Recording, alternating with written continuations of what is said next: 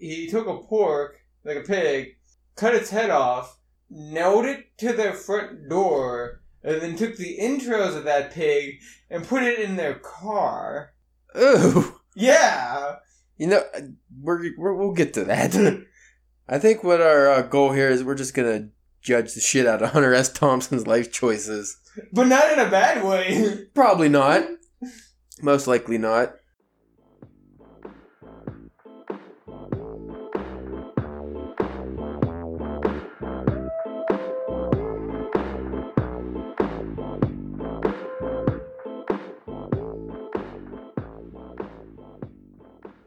Hey there, fancy people. It is Caleb James and Spencer, the Jamaican jerky boy church. What's up, Spencer? Hey, that's that might be the weirdest one yet. I don't. I was thinking something Guatemalan, but I couldn't think of a G word that sounded good to go with it that wasn't offensive. um, today's episode is going to be quite interesting. We decided we're just going to go down and read some of these insane facts about our man, Hunter S. Thompson. Um, we already did in the past his daily routine, which was mostly just cocaine, various other drugs, and a little bit of writing. So I think this will be pretty fun. More in depth look into the madness that is. I kind of look into the broken mind of a weird guy who is only parallel to maybe Johnny Depp. yeah, which I guess would make sense for. Yeah, it was a close friend of his who did him in, you know, played him in the movie, and he also kind of went off the deep end. I mean, Johnny Depp is like Hunter S. Thompson if Hunter S. Thompson was still alive. Just bought Yeah. a bunch of mansions and is doing crazy shit. Yeah. Yeah. We're also drinking B and B's, Benedictine and brandy, so strong drinks for a strong podcast. Oh, is that is that why we're drinking it? That's our sponsor. Oh, okay. I mean, not really, but uh, we got to start practicing for Yeah. when we get sponsors. Yeah. See, I got to add a nice flavor. Benedictine. Got to let it roll off the tongue. Gotta get your announcer voice going. I don't know about that. I wish I had an announcer voice. Sometimes I hear people on different podcasts and I'm like, that motherfucker's got a good voice. And they don't Yeah. even do podcasts like they're a guest or something. That always pisses me off. We got like a Kevin Smith. That's like a perfect podcaster voice. Yeah. Well, he's also been doing it for 10 years, and he has all that talking experience from his shows and stuff, so. I remember I was wa- I was listening to one of his podcasts, and they played like a video of him like right before he went out to film school. Now, granted, you know that's forever ago, so Right. his voice changes throughout time. But it's it was weird to see the influx of like how someone's voice changes throughout the year, and then you add in, you know, that was before all like the cigarette smoking, and then moved to the weed smoking and stuff, which I'm sure you know. Yeah, the weed smoking probably deepens it a little. I mean, look at um, ah, what the fuck was her name from? She was on American Horror Story a bunch of times. Stevie Nicks. Of course, hers might have been from cocaine use too, but uh, That didn't do it. yeah, she was from Fleetwood Mac, the singer. You hear her now; she sounds very shitty. She sounds like she gargled glass and dog shit. like it's bad, and not just like normal dog shit, like the white dog shit that's been oh, in the, the sun. crust, the, The real hard, rocky, jagged dog shit. We should we probably shouldn't make fun of Stevie Nicks. She's very beloved in the LGBTQ community, and I don't want to offend them. But I can't say I'm a big fan of Stevie Nicks. At least now. Anyway, we're gonna get right into this topic because we picked it at random and decided to talk about Yeah. it. All right, there's 42 of these motherfuckers. I don't know if we'll cover all these. Yeah, I don't. I we don't- might, at the most, just read some of like the Yeah. titles if they're not interesting enough. But 42, always thinking outside the box. See, that seems a little vague.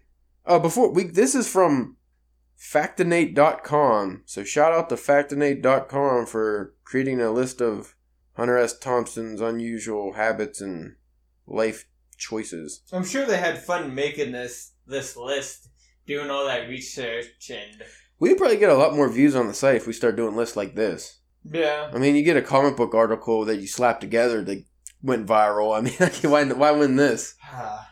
Still angers you, huh? You, you could you could sit there for two weeks writing a story and get fucking twenty views, and be like, uh, and then you do a comic book article and it literally gets over hundred views a day. Yeah, yeah, like it's it's you should be it's something you should be happy about, but then it, in a way it's not. I remember editing that after you wrote it, just like adding pictures and stuff, and I was like, nobody's gonna read this. Yeah, That was like one of the first like early on things that we did for the website. Yeah, I don't know why that took off so much because we had a, another one. What was that one? The strongest Marvel DC heroes or something. Something like that, yeah. And then we had one that was the same thing. It was just the villains, strong villains, and that one did okay. It, it didn't do it. Fucking didn't go viral. That's for sure. All right, so always thinking outside the box. I'm going to read this from the site itself. When he was a teenager, Thompson allegedly made an electric go kart out of a washing machine engine. Sadly, the detergent wasn't included. yuck, yuck, yuck. I'm already regretting reading this. This might be terrible, actually. 41. This is when you were talking about pre show. Christians eat pork, right? Back in the early 60s, Thompson lived in Big Sur, California. At one point, a group of religious fanatics moved next door, much to Thompson's fury. Not like dismay or anything like that. It had to be fury. He was just so enraged that they moved next door. Which, if they're fanatics, I could understand. Well, let's see if it says anything about that. He voiced his disapproval by nailing a wild boar's head to the door and putting the same boar's entrails in their car. Classy move. Yeah. Who I would, I mean, who wouldn't do that? That's I- welcoming, if anything. I don't know how you don't get arrested. This was probably in the 60s or 70s. Yeah, 60s, that's what it says. Still, though. It laws were different back then. Anyway, he there's no record of how quickly they moved again, but since Thompson only had to do it once, we're betting it was the same week. Well, who was moving, him or the Christians? I'm thinking the Christians. It didn't say why they were fanatic. And why did he hate Christians? I think he probably, he just seems like guy who probably hated all religion. But the, enough to get where'd he get a wild boar? Not not a pig, a wild boar in big in California, where Big in Big. Sur. So he just went out in his backyard, probably. I don't know if you saw the video of him. this is my favorite all-time Hunter S. Thompson video, and there's a lot of them.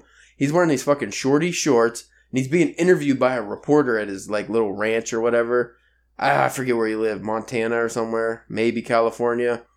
But his neighbor was pissed off at him, and they were shooting guns at each other. Like they weren't, you know, yell- they were yelling and stuff, but they were across um like the property lines, shooting fucking guns at each other. And then Thompson was making fun of him. He was like, "Oh, you, it was like a 22 the guy was shooting or something." He's like, "You trying to shoot or buckshot?" He's like, "You gonna try to shoot me with some fucking motherfucking bullshit buckshot?" And then he shoots him with this fucking giant like revolver. I kind of wish I could live his life, but how would you? After he died, I, I think they just outlawed that. Like for him, they would be like, "Okay, he could shoot at his neighbors. It's fine." If we try to do that today, no go. He, he, got, he got grandfathered in. He's like, well, he's been doing this kind of shit for his whole life, so we're just gonna let it get. It, he's not gonna be long too much longer, so we'll just let him get away with it. I think that maybe that still was okay in some parts of Texas, but they still like frown upon that. Number 40. We were somewhere in the atmosphere. For anyone who suspects Thompson might have slowly grown into his rebel persona, things actually began as early as high school. After he was arrested for robbery while in his, his senior year. God damn. Breaking the, breaking the law of felonies right off the bat, huh? The teenage Thompson was told to either pick jail or military service. I actually did hear about this because I think he picked military service, and that was interesting. He was that's how he started writing, I think, or at least he wrote while he was in the army. Thompson joined the U.S. Air Force, well, Air Force, whatever, studying and holding a few different positions until he was honorably discharged in 1958. In one of the greatest understatements ever said, his commanding officer recommended Thompson's discharge, explaining that this airman, although talented, will not be guided by policy. I don't feel he would follow any of the rules. Yeah, that, that I don't think you would have a. I think you would have a hard time trying to tell him what to do. But, and this is a big but, if you have a man who's willing to shoot his neighbor over a random dispute, wouldn't you kind of want that guy in the, maybe not the Air Force, but Marines? Well, you figure that happened after this. So. This was in the 60s? What did it say? 60? He was in high school. Maybe it was the 50s. I'm not sure, yeah, because I was thinking of Vietnam time. They, they went for guys like that, I yeah. thought. but maybe maybe not before. He was a civil rights supporter. Throughout his life, Thompson was an avid supporter of the civil rights movement. According to actor Benicio del Toro, who co-starred in Fear and Loathing in Las Vegas, he did a great job in that role as the Yeah. fat um was that guy Colombian? What was he? Mexican maybe? I forget what he called him. Um Thompson kept a large picture of Che Gu- I always mess up this dude's name. Thompson kept a large picture of Che Guevara in his kitchen, He also wrote critically of the white power structures that existed in America's society. In a letter to his friend, he compared Karl Marx to Thomas Jefferson. Well, that's interesting. He also, I remember when he was doing something with the Hell, Hell's Angels, he got in a big fight with them over, like, because they were racist and women beaters. So he was kind of a wild guy. Like, to fight the Hell's Angels, that takes a lot of balls. Just to even, because didn't he like interview them and spend a lot of time with them and stuff? Yeah, he was kind of a part of the. He wasn't a Hell's Angel, but he was part of the group for a while. Just to do that takes balls. Like, That's what I'm saying, and that was like back then, like the fucking murdering Hell's Angels. They were fucking everybody up. Thirty-eight. Just add Captain to my list of titles. One of Thompson's lesser-known novels is *The Curse of Lono*. Lono. I never heard of that one. The story is based on the true story of Thompson's 1980 trip to Hawaii with his good friend Ralph Steadman. They cover the Honolulu Marathon, even as Thompson goes fishing for marlin and declares himself the reincarnation of the Hawaiian god Lono. In between these misadventures, the book includes the story of Captain Cook, who visited the Hawaiian Islands, was also considered a reincarnation of Lono, and was killed after his welcome was worn out. I didn't really fucking care about that, but what I thought was interesting was how, because he was, you know, he created gonzo journalism, yeah. that somewhat fictional style of reporting on events. Like you didn't know, like uh, Fear and Loathing, you didn't know how much of that actually happened and how much he just made up. But what I thought was always cool is they just sent him on all these weird trips everywhere.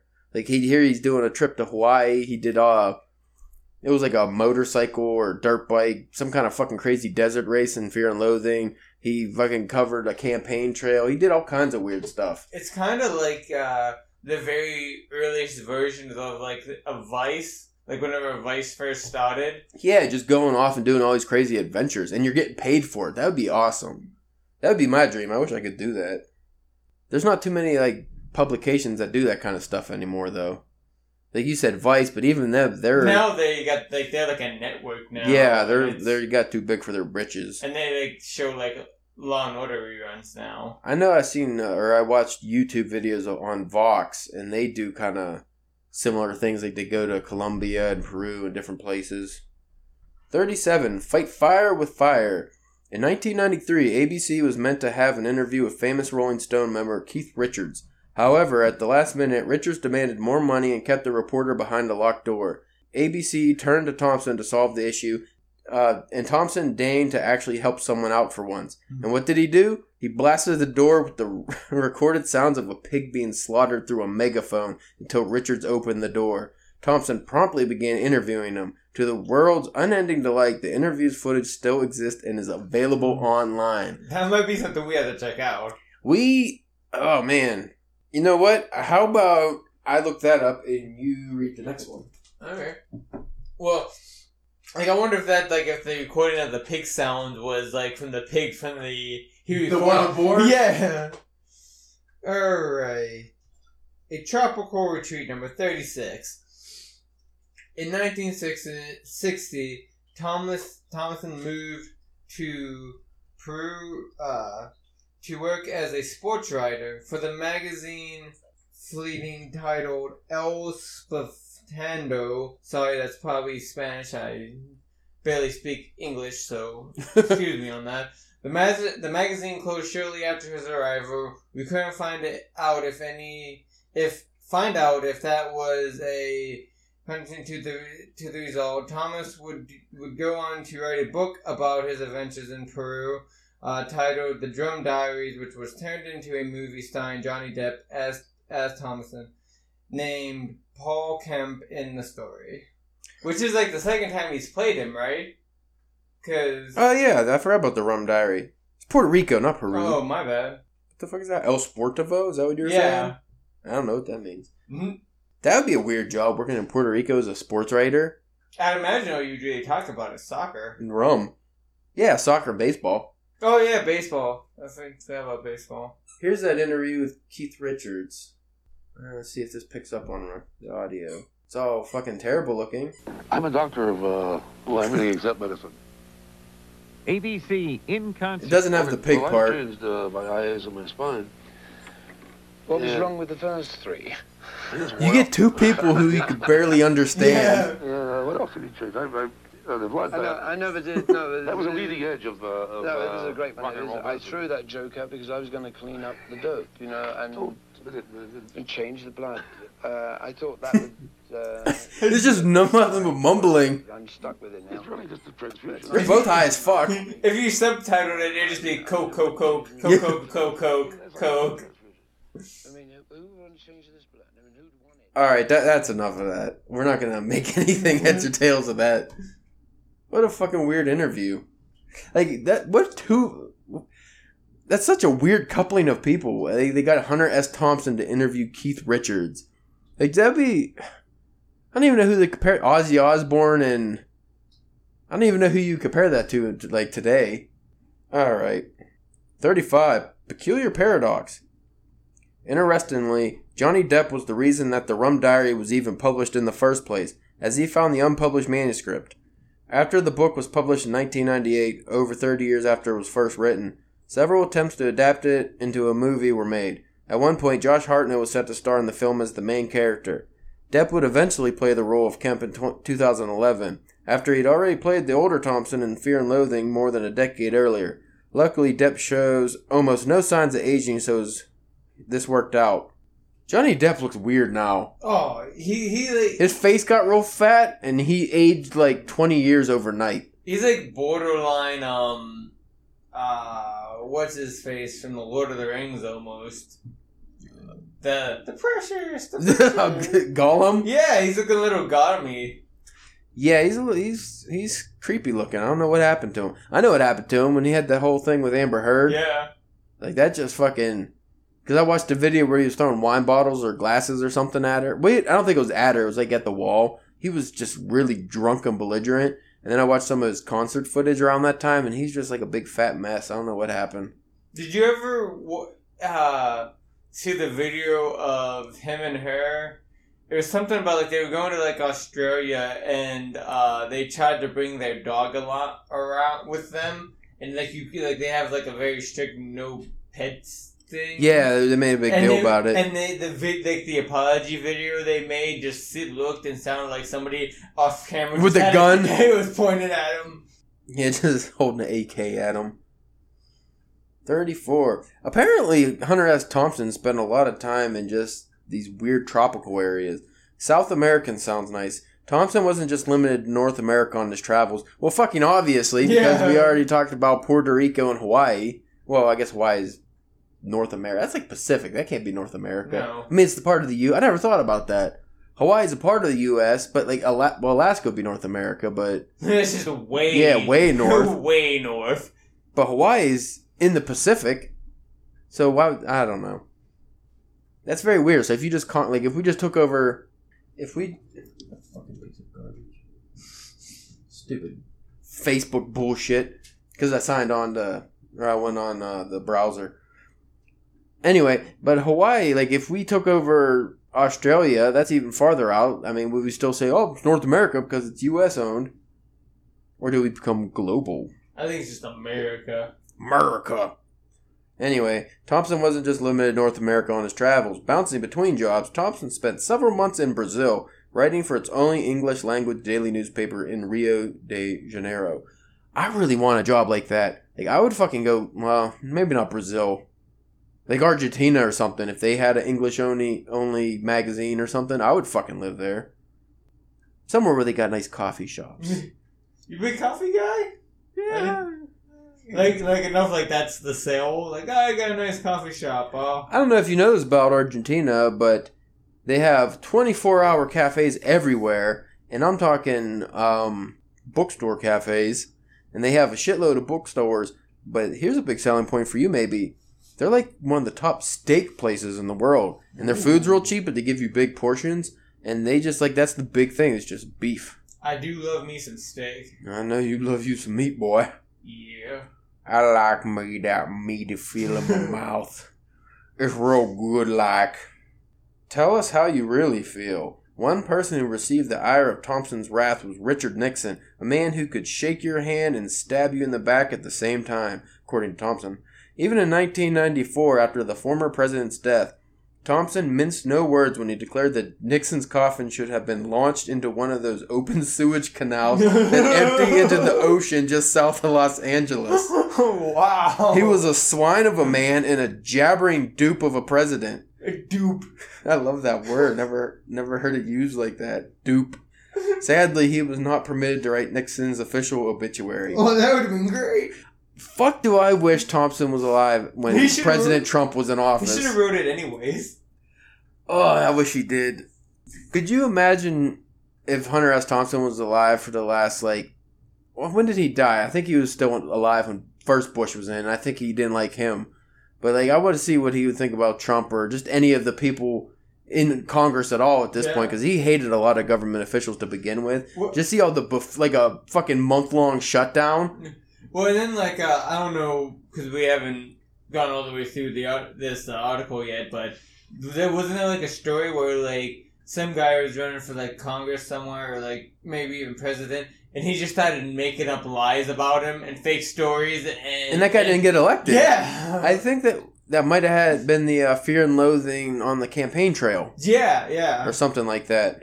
32. No fan of Bills. It wasn't just Republicans who angered Thompson, however. He also voiced his disple- displeasure for President Bill Clinton, remarking that Clinton was every bit as corrupt as Nixon, but a lot smoother.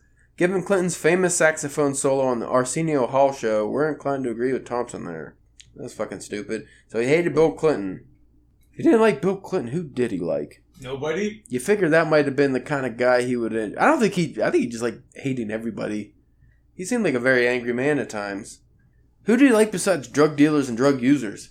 Because I've read his letter, his uh, letters when he worked for Rolling Stone to other writers, and it was always just shitting on them real hard. And he like the what the drug dealers and other druggies, he probably didn't really enjoy them. He was just like a means to an ends. True. Thirty-one. I'm sure he appreciated that. Never mind. Cartoonist Garry Trudeau famously used Thompson as the model for his character of Duke, the protagonist in Trudeau's Doonesbury cartoon strip. Reportedly, and in true Thompson spirit, Thompson once commented that he never met Trudeau. If he ever met Trudeau, he would set him on fire. Seems a little harsh. Well, there's a little picture from, I'm assuming, the comic strip, and it does look just like him. Like nowadays, couldn't you sue for that? If somebody used your likeness in a cartoon of any kind? Yeah. 30. Before Gonzo was a Muppet. Well, yeah, from the Muppet Babies. In 1970, Thompson was struggling to meet the deadline for an article he was meant to write. The article titled The Kentucky Derby is Decadent and Depraved eventually became written from pages in Thompson's personal notebook. It was written from a subjective first person perspective, feverish in its intensity and sometimes blending fact and fic- with fiction. This style became known as gonzo journalism, and Thompson would employ it for the rest of his life. That could be the only kind of journalism I think I could do. Like, I don't think I could be a real, like, journalist and, like, write that kind of stuff. I just don't think. Here's my problem with journalism. I don't like doing the research part. Yeah. Not even necessarily the research, like doing all the citations, like citing all your sources and everything. Like that's a lot of fucking work. Like the biggest story I think of last year or this year, I think it was like a New York Times story about Trump's taxes or something. They they took a whole year to come up with this story, like researching, writing a whole fucking team, and it was the top story for a day. And then it just faded away after like the after the week nobody even talked about it. Probably faded away to how big Kim Kardashian's ass is. fucking large. Uh, We can't talk too much. shit. I got Kanye coming on the show in a couple weeks. I don't want to piss him off. Kim Kardashian seems like a very nice lady. What she lacks in talent she makes up in diaper butt. and, di- and diaper butt. I mean, what do you do if you have a diaper butt? Do you have a special toilet? Oh, that thing has to be. Well, not only is that toilet probably made out of gold, most likely, Oh, I see that. Yeah, definitely gotta be gold. but yeah, it probably has to be huge. Uh, well, I'm not so much like the like because I imagine as long as you got a sturdy enough toilet, they can withstand the extra weight. My thing is like the fucking wrap around to clean ap- afterwards. Like, and, and she's gonna to the point where she's gonna need like a like a like a wiping stick or something like fat people need to get back there to clean up. I thought that was little people. Well, fat. I mean, like when you get really fat, you can't. You know. Yeah, but I think at some point you stop caring if you get that big. Well, Look, I- yeah. I, I'm saying like I don't think that, I don't think those people are wiping too much at that point. But what do they fucking care? Well, and then uh, Kim Kim Kardashian probably has some kind of special like champagne bidet or something, probably. Yeah, what are we talking about? She doesn't wipe. She got a fucking little robot ass sprayer that just shoots right up in there. That'll probably pay somebody to wipe for her. Yeah, there's a little guy named Santiago in her bathroom that comes out of the wall. Just his hand, just pat, pat, pat, pat. Of fucking course there is. I mean, why would it be any different? Yeah, why wouldn't there be? The real question is, is that ass? You said weight. Do you think it's heavy or do you think it's just fluff? Well, I, when you take collagen and flat fat from other things and shove it in there, Yeah, but I don't because know. it's If, not like she got it from doing squats or anything. well, definitely not. What I want to say is it doesn't look good. No, But at one time it did. it did. At one time, it did. Here's the question Did she keep injecting fat into it or whatever she does? Or did she just kind of let it go and then after a while it just turns to that? Because Nicki Minaj has the same ass now. I don't know if you noticed. She got the big diaper butt. Yeah. Hers might be a little smoother, but if you see her in clothes, they always pan away at award shows because her ass looks weird. And I'm wondering, is uh, who's the youngest one? Kylie Jenner, I think so. like so. the billionaire one from her fucking makeup line, which doesn't piss me off at all. She uh, she got her ass done, and it looks weirdly not round. I don't, I can't even explain it. Like long, wide, oblong. Like if you look at it, you could say that's Like that's it- not a real ass. So wait, is it shaped like an egg or something? Yeah, that's a, like the out. Like if you just had a side of an egg. So her like so like if you put an egg on its side, that's like looking at her ass. Yeah, if you like had an egg in a bowl of water and only half of it was a, you know afloat. So I'm wondering, is her ass gonna be like that when she's older? Because I don't know if you've seen her face, but it's starting to get fucked up looking already. Like she does a lot of makeup and stuff, but it just it doesn't look right. It looks it looks like you're looking at a doll or something. There's, it's not human. And I'm trying to think, are is anyone in that family human looking? They all have the fake butts. The uh, Kendall Jenner, I think she's like normal looking. I saw her in a Lil Dicky video recently, and she doesn't look weird. The big one? No, she's no, skinny. The, oh, the one that like is popping out all the babies. no, that's Kourtney. I think No, I thought Kourtney was the short. That's Khloé. You're talking about Oh, OJ's daughter. Yeah, yeah. yeah. OJ Simpson's daughter. Chewbacca. Yeah, she's she's a large lady, but she got a lot of work done. I don't know if the Kourtney one, she's the oldest. I think I don't know. Why are we fucking talking I don't about know. this, dude? No, damn it! They infiltrated the fucking DPW podcast. I'm sorry, folks. This is supposed to be an intellectually stimulating c- conversation about Hunter S. Thompson's drug use, and here we are talking about the Kardashians' butts again. Twenty nine. Neptune nearly got me. In 1972, her fucking butt though looks so weird.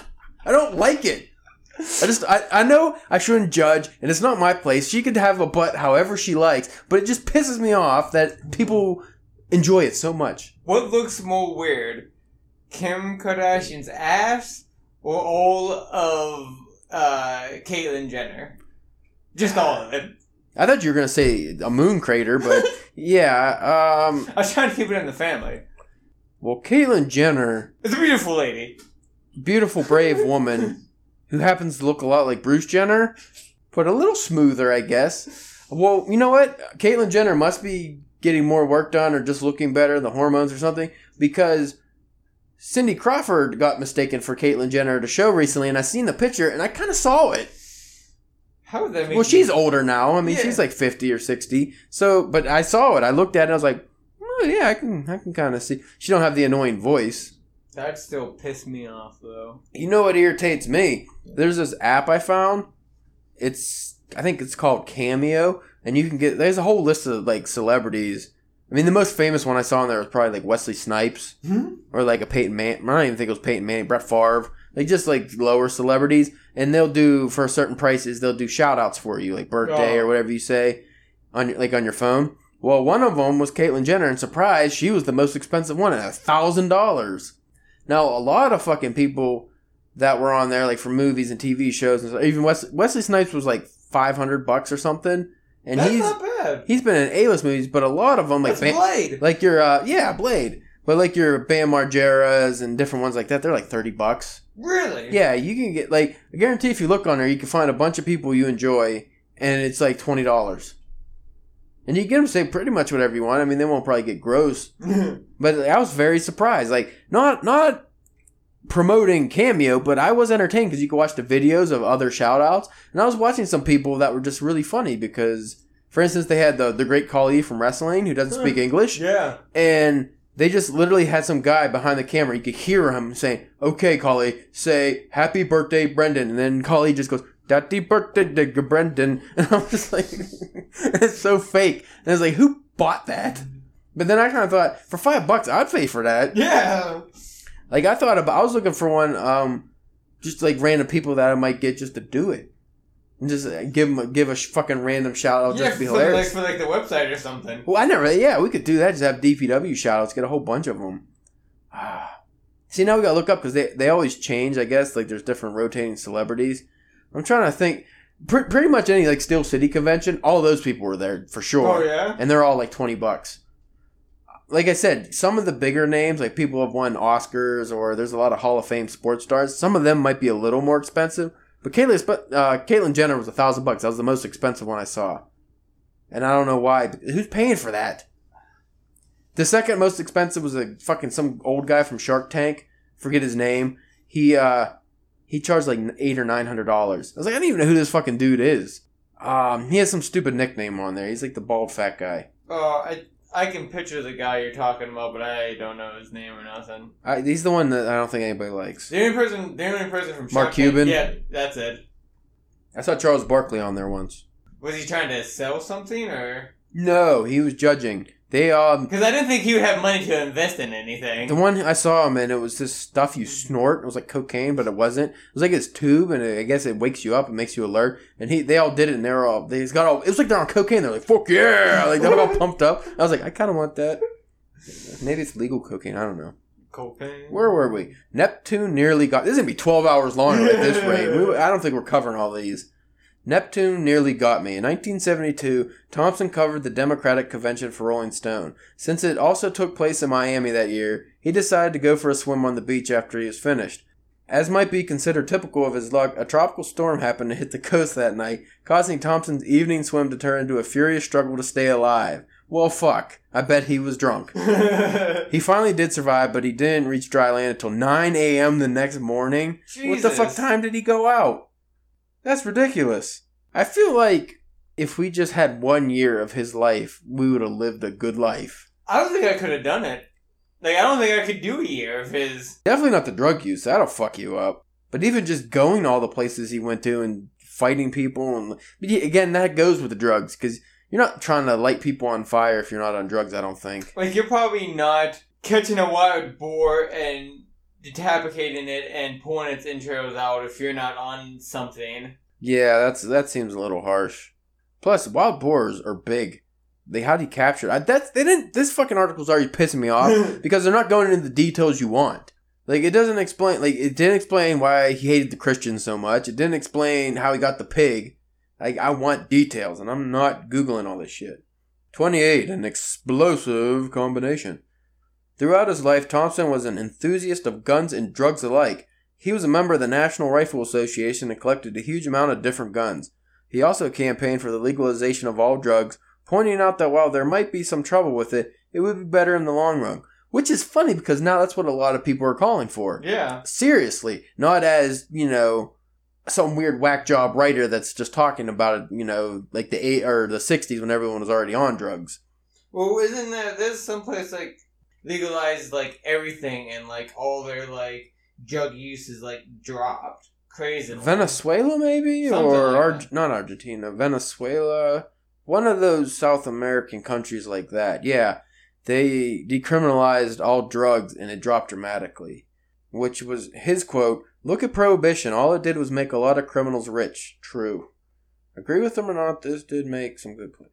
Yeah, Prohibition, all it made is your Al Capones and the Kennedy family and a bunch of people that got rich off of bootlegging. And now who's getting rich? People that, you know, sell drugs. And once marijuana has become legal in a lot of places, the fucking drug dealers have fallen Yeah, off. like- Because what are they going to do? Yeah, like the cartels and everything. That Put it this way: if you can buy drugs anywhere, who the fuck is gonna sell them? Once you can already like, there's no business for them anymore. Because once the government gets their foot in, like, okay, we're selling this shit. Of course, if you go conspiracy wise, maybe the government's already selling them. Wink, wink. Anyway, according to Alex Jones, you ever see his gay fish rant? no. Really? He, he has a gay fish rant. Oh, let me bring that up. Here, you read the next one. I'm going to bring up Alex Jones' gay fish rant because it is my favorite thing on the internet. So which one? Uh, which one are we on to? Number 20 27. 27. So the Z on his forehead stood for zoo.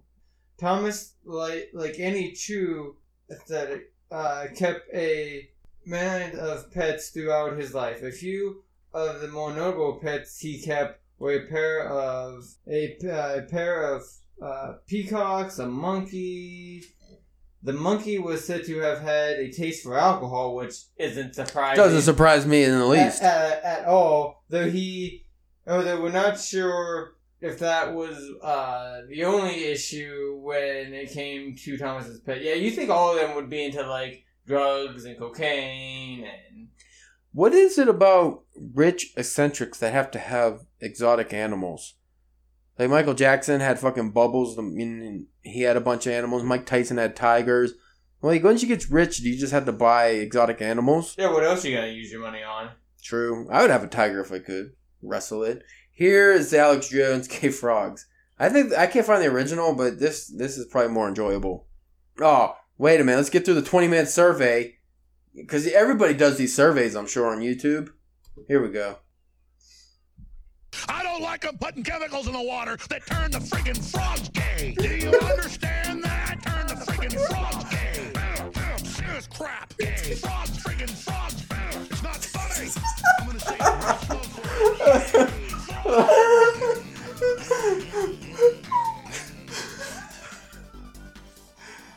right, all right. That's enough of that. That might need to be my new ringtone. Wait, just one more, couple more seconds.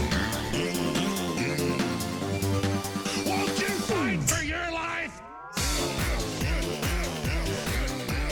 Gay frogs, friggin' frogs. I don't like the frogs.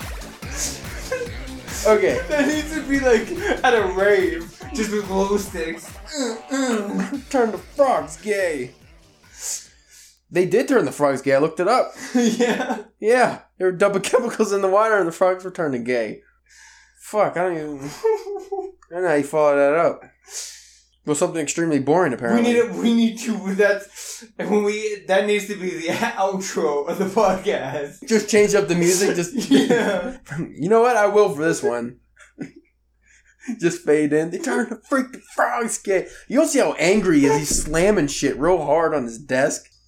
Yeah, that's my by far my favorite Alex Jones video I've ever seen. 26. Don't forget to vote. Starting in 1971, Thompson followed the re-election campaign of former President Richard Nixon and the failed campaign of Democratic Governor George Mc... Democratic candidate George McGovern. This is what you were talking about earlier. He wrote many articles for Rolling Stone, and they were eventually converted into a new book called Fear and Loathing on the Campaign Trail 72, which focused almost entirely on the Democratic Party's attempt to find a candidate to beat Nixon in the election. I think that's the one he was uh, he ruined his chances. Yeah, so he did some shit. 25. Smuggling an elephant, one tusk at a time. That already sounds great. Yeah. In 19 wait, one tusk at a time. Uh, maybe that doesn't sound great. 1974, the world was turning tuning in to watch the infamous Rumble in the Jungle fight between Muhammad Ali and George Foreman pre-grill. Well, no shit. Getting ticket. Can you imagine if George Foreman in the, his heyday of boxing was just fucking grilling still? like everybody just saw him as the big lovable teddy bear, but then he goes in the ring and just murders everybody. Getting tickets for this fight were impossible to get. Yeah, getting tickets for this fight were impossible to get, so it was lucky that Thompson and his illustrator, Ralph Steadman, got free tickets and travel expenses to Zaire, known now known as the Congo, from Rolling Stone, so they could cover the event in person. See, that's that'd been awesome if Rolling Stone was still popular enough you could get a job at and they'd send you places like that. Yeah.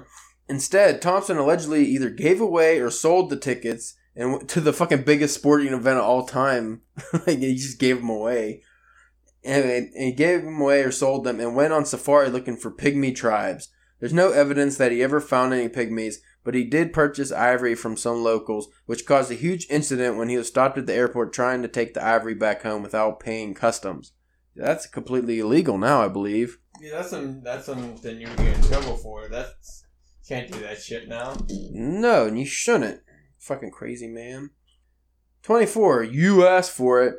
At one point, Thompson purchased a mail order doctorate in divinity, which meant he could legally call himself Dr. Hunter S. Thompson. Can you still do that? I would I would so pay for that. Fucking right. Dr. Spencer Church. Yeah, and, and I would make Doctor in Divinity. I would make some people at work call me that too. Like Oh, fuck yeah. Once you're a doctor, you can make people call you doctor. It should be illegal not to. When his neighbor, actor Don Johnson, Miami Vice Django Unchained. Don Johnson was in my, Django Unchained. Did you see that movie? uh Who the fuck did he play? was he like one of the like racist slave owners? That was pretty much every white guy in the movie, but yeah. I don't know. Fuck. You had Leo DiCaprio. You had Magneto. Michael Fassbender. Was he like one of the people with when Tarantino showed up as like those Maybe. I didn't know John- Don Johnson still worked. Anyway, he approached Thompson one day and quizzed him on what the sound of one hand clapping was. According to Johnson, Thompson promptly reached out and slapped his neighbor across the head. That seems unnecessary. That's some Rick James shit right there. Just fucking assaulting people for no reason. Number 23, no hard feelings then. Surprisingly, Don Johnson and Hunter S. Thompson will work together on a screenplay for a television movie. It was about a police officer dealing with alcoholism and drug addiction, of course, even as he dated the daughter of a mafia chief. Surprisingly, NBC bought the script and turned it into a series called Nash Bridges. Get the fuck out of here. That's where Nash Bridges came from? No way! No. Fuck, that's that's amazing. God damn. God damn. 22. Hey, I wouldn't do that. Everything else, sure, but not that. When providing his commentary for the film Fear and Loathing in Las Vegas, Thompson took personal offense at the scene where the character based on him spitefully tosses his waiter's tip behind him onto the floor. Thompson found it incredibly distasteful and rude, which is an interesting line to draw given that el- given what else his character does in the film. Interestingly, the dwarf actor who plays the waiter in that scene had previously appeared in Where the Buffalo Roam. That was the Bill Murray Hunter S. Thompson movie, uh-huh. which he did a good Hunter S. Thompson also. Young Bill Murray. He was good to wait staff. It's nice to know. Yeah, I remember seeing that scene in the movie and thinking that was kind of a dick thing to do. Throw somebody's tip on the ground. 21. A close shave, the closest I ever gave. To prepare Johnny Depp to play him in the movie Fear and Loathing in Las Vegas, Thompson personally shaved Depp's head so that their hairlines matched. I feel he could you could just went with the hairdresser on set. Yeah. Like they have a whole team. I'm sure they would have did a fine job of cutting your hair. You don't need a fucking crazy man with a machete. I didn't get there, but I'm assuming. Let's see. Thompson personally shaved his head. Okay. Unfortunately, the Raoul Duke hairstyle never caught on, which no doubt crushed poor Thompson's dream of being a single barber. They got a picture. I wish I could put it up. It's audio of fucking Thompson cutting Johnny Depp's hair. And he, what is on his head? On Thompson's head? Is it a big light or a camera? I can't tell. I think it's a camera. And I think But they didn't have GoPros back then. No, it's got a big white thing on the top of it. that maybe like that's the flash or something. I don't know. Why would he do that? He's shaving it with a razor, like just a normal razor. Johnny Depp looks high Uh, he's probably just high standing next to Tom, you know, Hunter. Thompson. Like, for sure. I think you just get a contact, even if he hasn't been doing anything. I think you still get a contact. Just Definitely. 20. Meet my new friends. To research his 1966 work, Hell's Angels, the strange and terrible saga of the outlaw motorcycle gang, Thompson spent two years living with the Hell's Angels. He was able to glean a great amount of insight into their way of life, witnessing their darker side while still being able to write about it. Well, we covered that. Like I said, there's that interview. It's like in front of a crowd too, and the biker ends up wanting to beat up Thompson.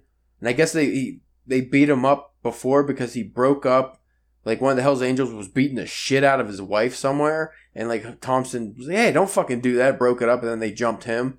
And in the interview, like it was in the seventies, I think everybody was laughing and pretty much shitting on Thompson, but he was actually in the right for once. Like the, they were cheering the Hell's Angel guy on, and it's like so beating your wife back then apparently was just fine, which was ridiculous.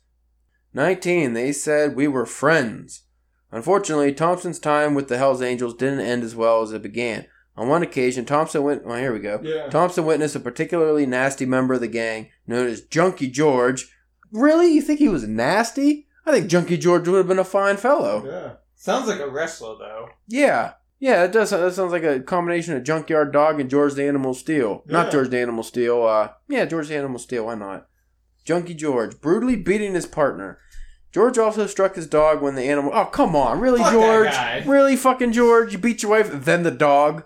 The, the wife, you could have got some people could have been like, well, she's maybe been nippy. But the dog, The dog. the dog.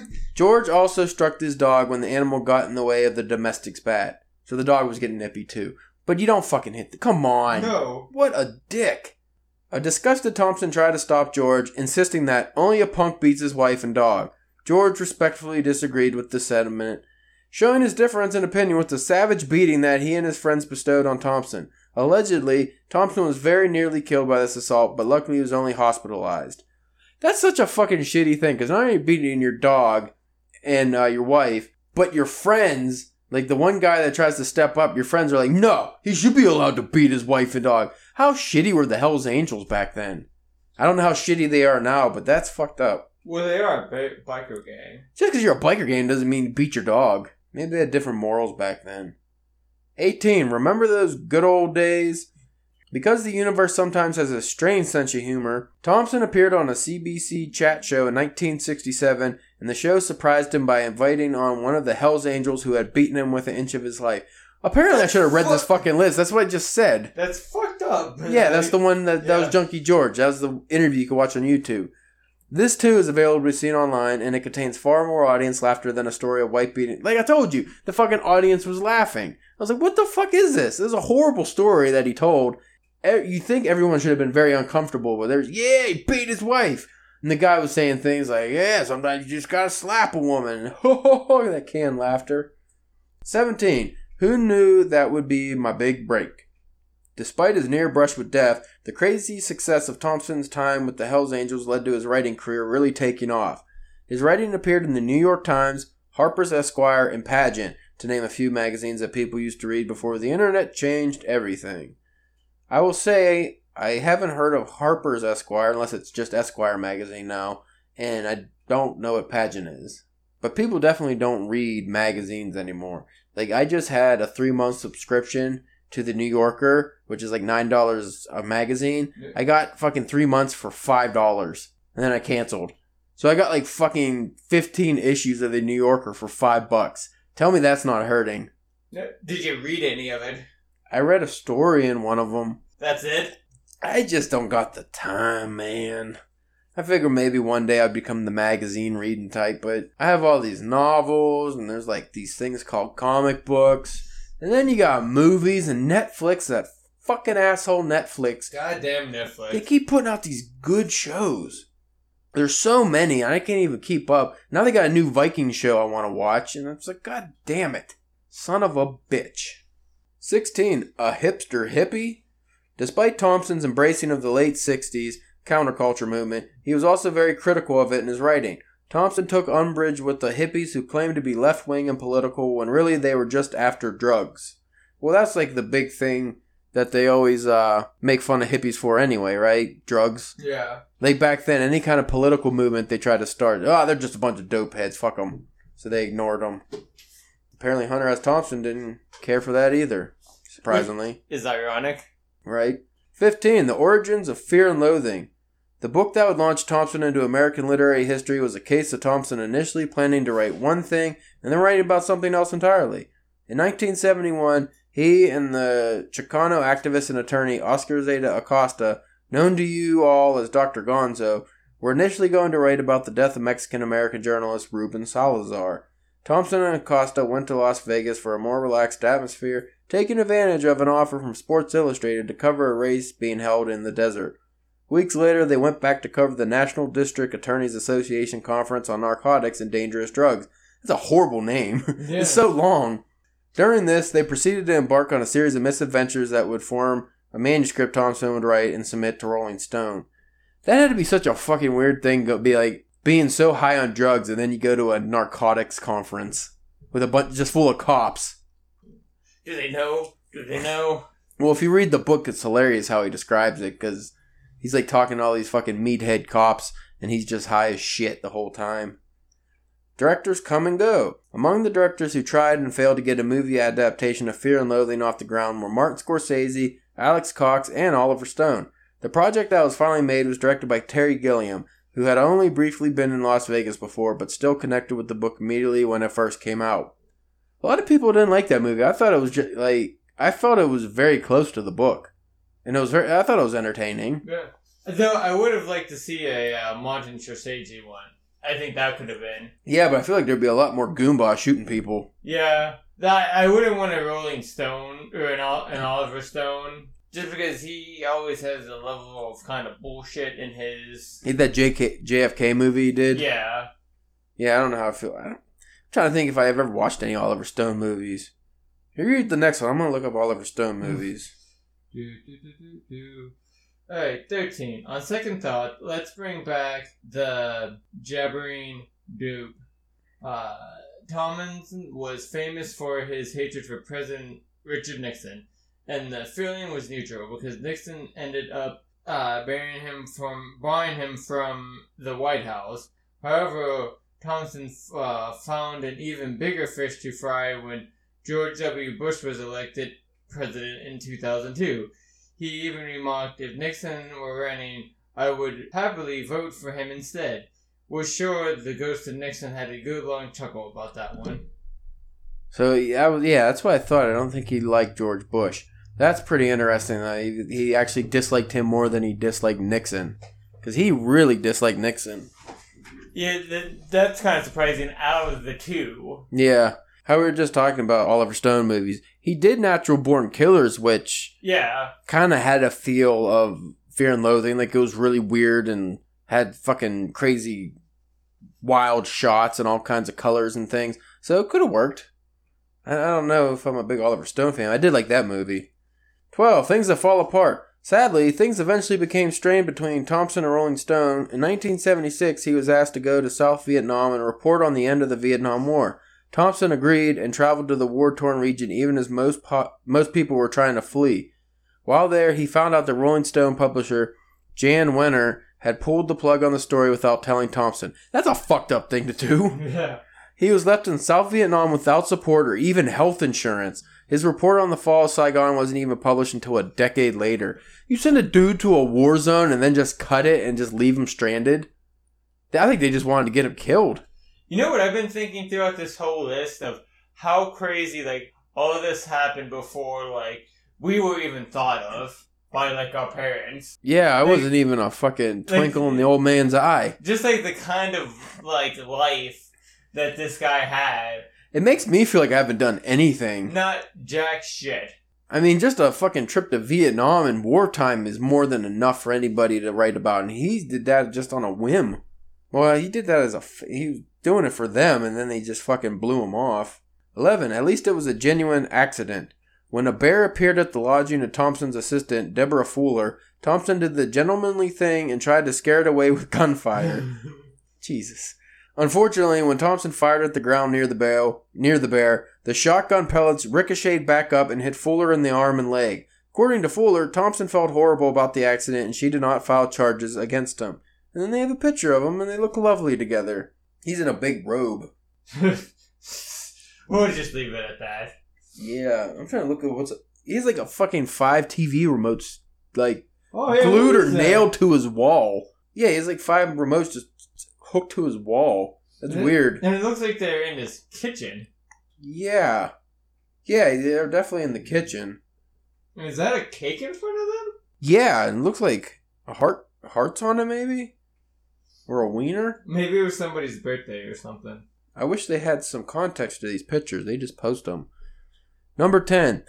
They That Live by the Gun. In February 2005, doc, Dr. Hunter S. Thompson, I love that doctor. Yeah.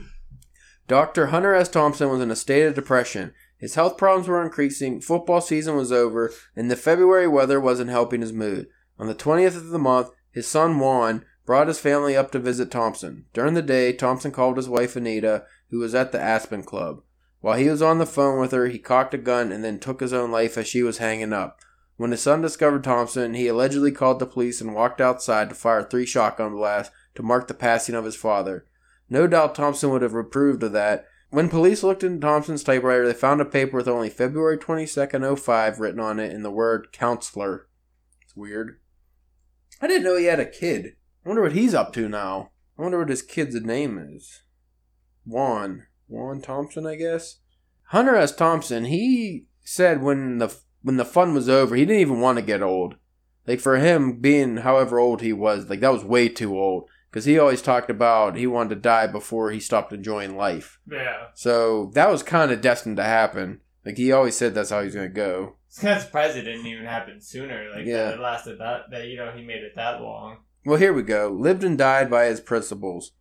According to his friend and longtime collaborator, collaborator Ralph Steadman, Thompson had lived under the belief that a man was truly trapped if he couldn't take his own life at any moment, and his worsening medical condition would have affected that ability. Thompson also left a suicide note titled Football Season is Over that reflected this philosophy.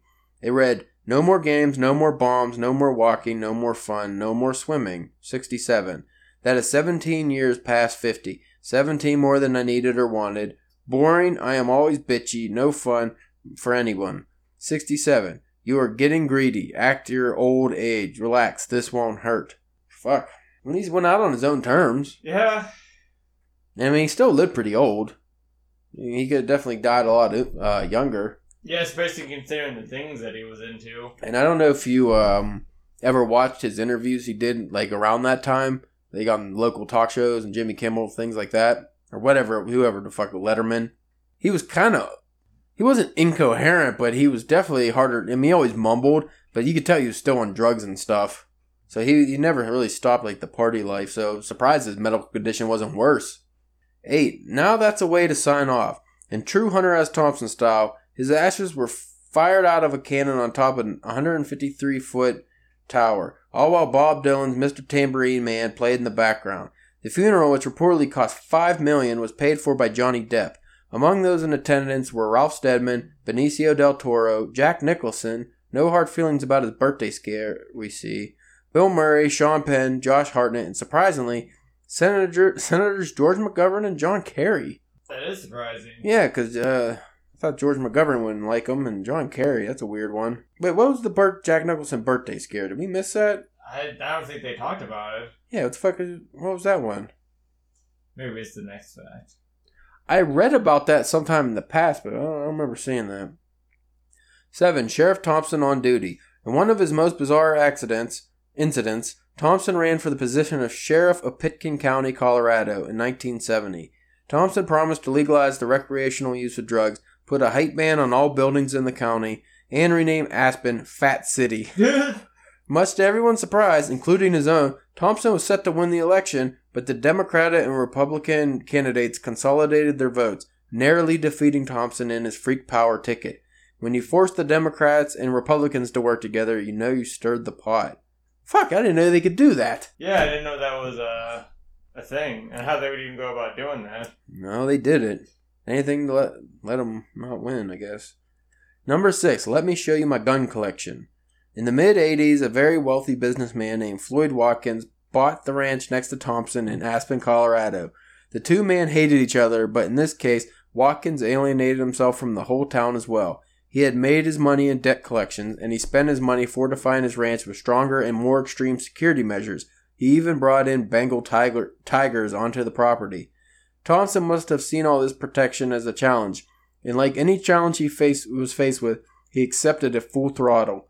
Thompson drove up to Watkins' mansion and emptied three guns worth of bullets into it before speeding off. But he tried to murder the guy. By the time he was apprehended, Thompson had an alibi. He was apparently shooting at a porcupine, and his guns had been destroyed so that a ballistics test was out of the question. He walked away from any charges against him, presumably while flipping both birds at a red faced Watkins. I'm pretty sure that's the guy in the interview he fucking shot, or was shooting that. I'm gonna bring that up if you want to read this next one. For liberty. During his lifetime, Thompson's found the time to save a woman from life imprisonment.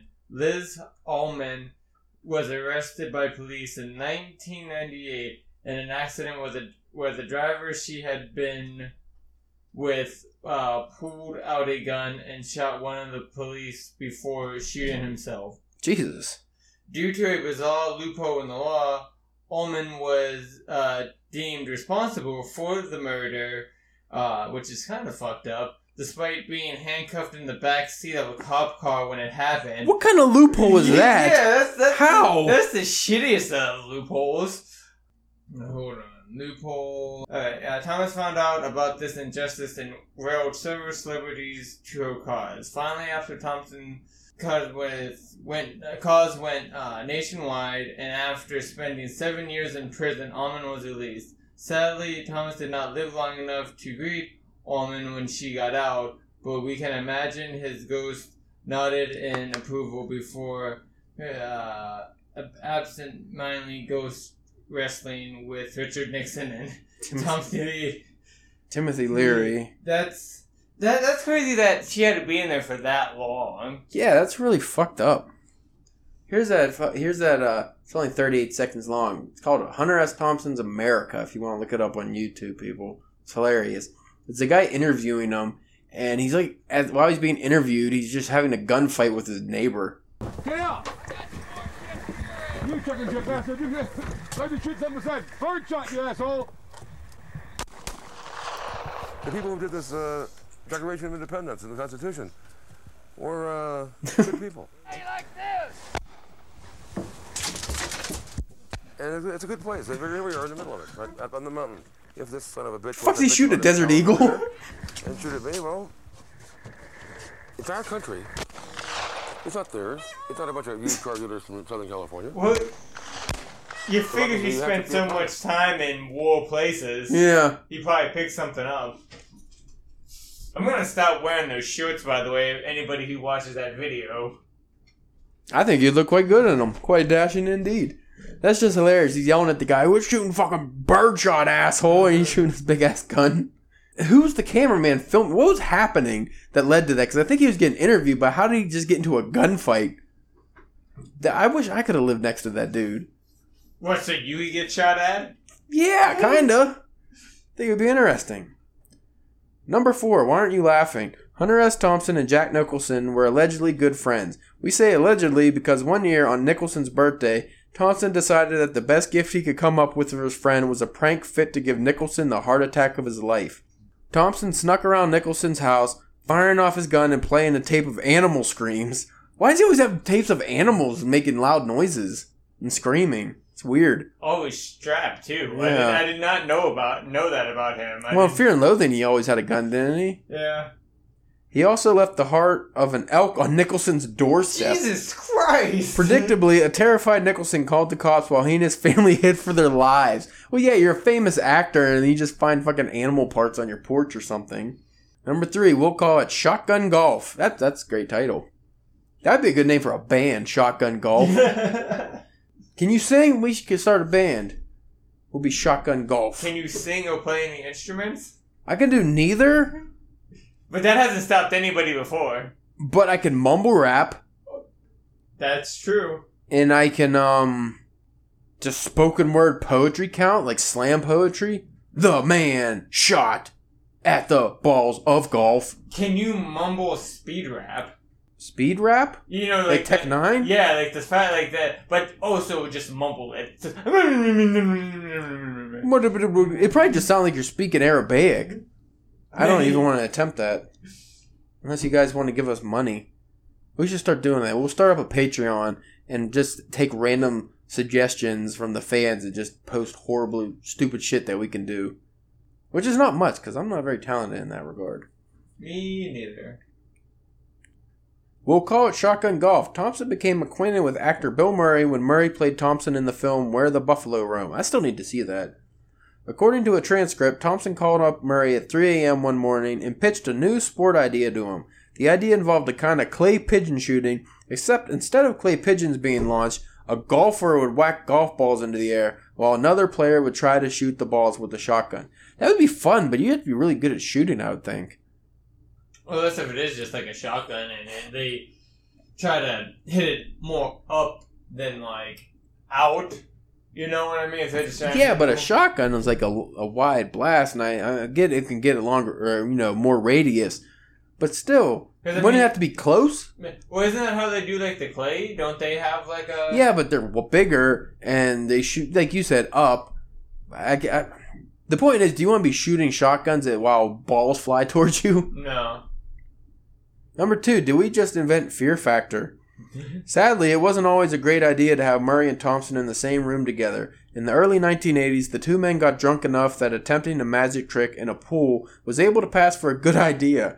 Thompson duct taped Murray to a chair and dropped him in the pool. Fuck. As you can expect, Murray couldn't break free. In fact, he would have drowned if Thompson hadn't pulled him back up just in time.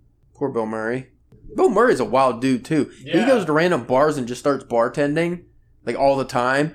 But what he does is, no matter what somebody orders, he just gives them like a thing of vodka or something. He doesn't actually make the drinks. Number one, I hate it when people play me on screen. Interestingly, in addition to Murray's near death experience, Thompson nearly killed Johnny Depp, who also played Hunter S. Thompson on film. The actor was staying in Thompson's basement for research purposes. One day, he lit a cigarette only to notice he was sitting right next to a large stack of dynamite. Thompson hadn't warned him at all about said dynamite when Depp moved in. Well, Why does he have dynamite? why wouldn't he? Out of everything else he has, why wouldn't he have dynamite? Now, here's my question to you. Say you ever, you ever got to that level of fame, or like a Stephen King level of fame, where people want to play you in movies, do biography biographies on you. How would you feel, and who would you want to play you? How would you feel one of having some actor live with you and portraying you for one, for one, like learning all your mannerisms and everything? Would that be weird? I think Um, it'd be weird. I mean, if they want to do a movie, fine. I don't know about the living with me. Like, I get the wanting to spend time and like hang out and pick my brain and stuff like that. I but living in the same house with me, and like I I don't even know who to to pick. Like, I don't. I don't think I could pick somebody. Young Quentin Tarantino. Isn't that what your buddy said? Oh God, so dumb. Um, yeah. Who? That's that's an interesting question. For you, I say Jim Parsons from Big Bang Theory. Ah, fuck you, man. yeah, I don't know who I would have play me. Probably Brad Pitt. That seems reasonable. yeah, yeah. Yeah. Well, you know what? Johnny Depp could probably play you now. He's, you know, you could have Nicolas Cage actually. I. You know what? You take it? I'll take it. He'd probably do a good job. I don't know if like he though he wouldn't know what to do because I'm nowhere near like I don't anything in my life wouldn't give him the the opportunity to pull his his craziness like sounds like you know what I mean like unless if he were playing parts while I was at work and like did the things that I wanted to do in my head well like I'm dealing with like a bullshit customer I think it would have to go back, way back in time to our origins. our, at least our adult origins in the buggy fields. For you people who don't know, once upon a time, long ago, not long enough not long enough, it's got to be like 10 years for me, but at least 10 years ago, and the days just, they, they stick with you. It's kind of like a war. yeah Like you see things and you never outlive them. But once upon a time, me and Spencer, Spencer and I, worked as cart pushers at Walmart. Courtesy associates when we started, and then buggy pusher, and then eventually, because in Pennsylvania they call them buggies for some reason, and then eventually just buggy bitch. And we've seen all kinds of things no one, no Should- man should ever witness. Nobody should see the things that we see. We worked in a hurricane, which doesn't even make sense in Pennsylvania, but it definitely was. Like cars were moving. we uh dealt with blizzards and like the elements, that was the thing we didn't mind. that was the least pro- the least amount of things that caused the problems with the elements. Oh man, we found a, a prostitute. There was a prostitute we called Queenie in this town who uh she was about 80. She still pulled tricks, but she had a mattress in the back of her vehicle for some certain purposes. and one day she just dropped it off at Walmart, and who had Who to had take to- that mattress back to the dumpster? Who had to move the aid mattress? Ah, it was definitely an AIDS mattress because it had stains and blood, and it was gross. Though I think our, our way of getting it back there was genius, though. We put it on a shopping cart. but. I mean, even like we used like poles. Yeah, we made like a makeshift few. that we we p- used to pick it up, like uh, like almost like some kind of plinkle thing. We made like a makeshift like funeral casket lifter, and uh yeah, that was that was that was terrible. I don't know why we had to do that, but anyway, that was our humble origins. That was the most tame story I could think of. I just I don't want to gross everybody out. What about? Should we tell them about the the mayonnaise uh, crazy star straw? Yeah, that one's not too bad. it's still it's not as bad as Aid mattress, but it's still gross. Well, it's definitely gross. One time, Spencer and I were walking through the parking lot because we would just randomly walk around searching for things at times. And I stopped, and I it was one of those weird. It was very strange how this happened. It was one of those moments of like self reflection where I just I remember looking at you and I said, Spencer, have you ever just stopped and looked around at how gross this place is? And like, what do you mean, Caleb? And we both turned at the exact same time and just looked in a random direction and saw a jar of A Miracle big- Whip a big one. the jumbo family size jar of Miracle Whip, and it was it only had about a quarter of mayonnaise left in it, and in that jar with mayonnaise all the way up through it was not a straw, a fancy like one of those little kids swirly straws, like a fun straw. yeah, one of the crazy Mayonnaise all the way up to the brim. Somebody was fucking drinking that mayonnaise. through a crazy straw.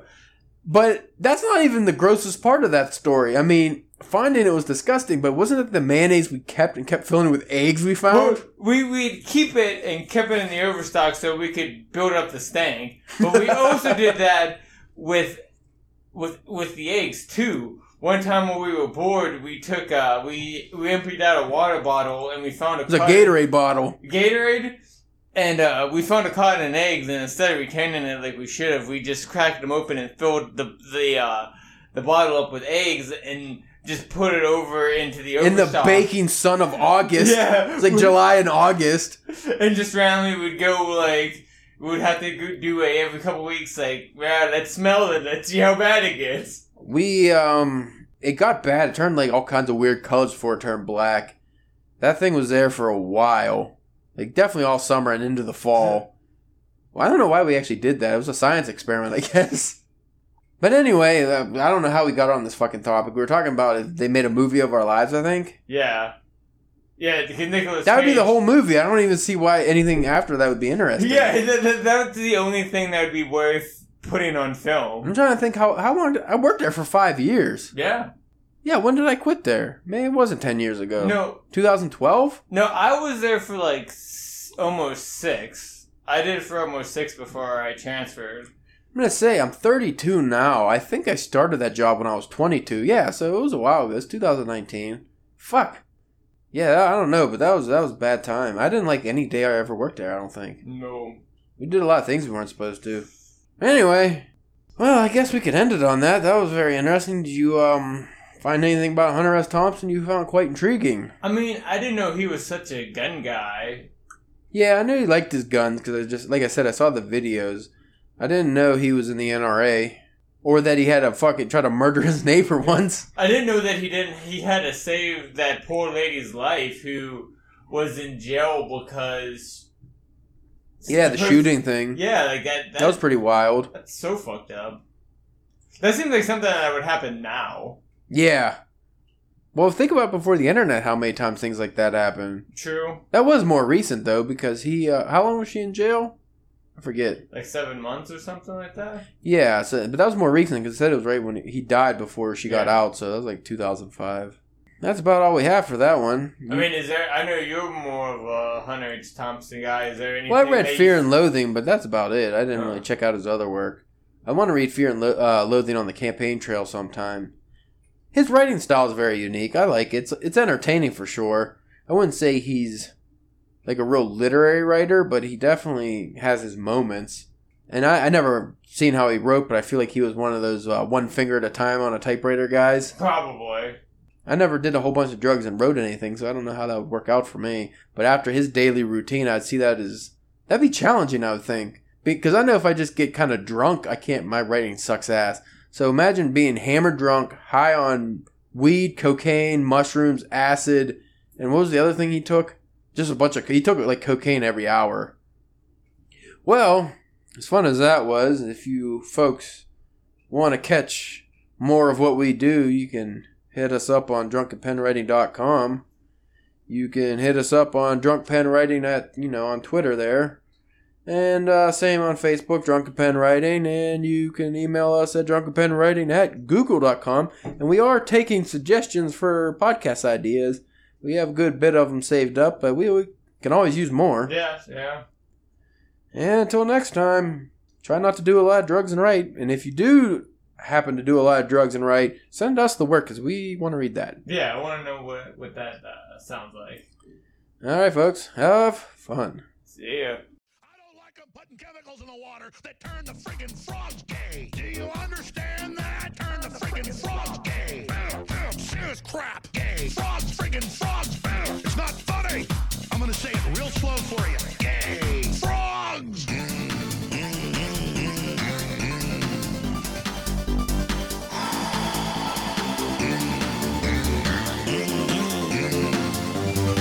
Won't you fight for your life? Frogs, friggin' frogs.